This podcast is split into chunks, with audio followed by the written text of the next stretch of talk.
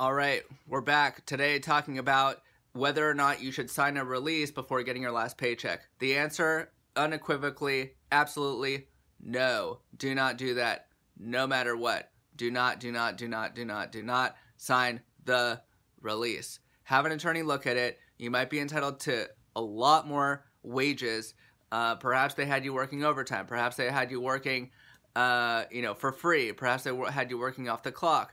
There are so many things that you should have uh, an attorney look at before signing a release.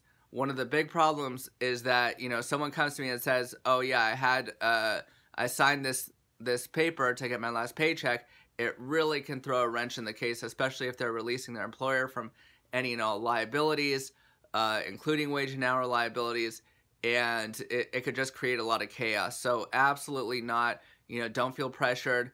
Um, I've had people, even to me as an attorney, I've had people just grilling me down the hall, uh, just walking right up next to me, yelling in my ear to sign certain documents, and I just, you know, shove them away. Even as a, uh, an experienced attorney, people still try and do this, or sign this document, sign this document.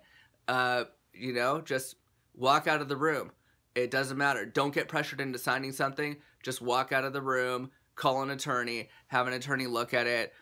Don't be pressured to take that money. You might be entitled to more, even if it's like you know a thousand, two thousand dollars, etc.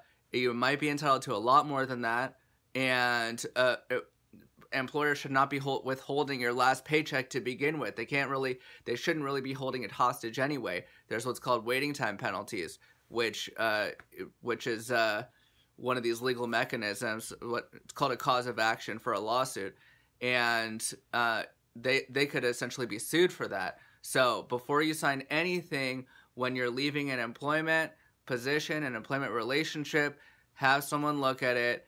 Don't just sign it. You know, you can even say, "I want to think about it," um, and that's it. Don't be pressured into signing anything without talking to an attorney first. All right. I hope this was helpful. Let me know any questions you guys have, and I will see you guys soon. Thanks.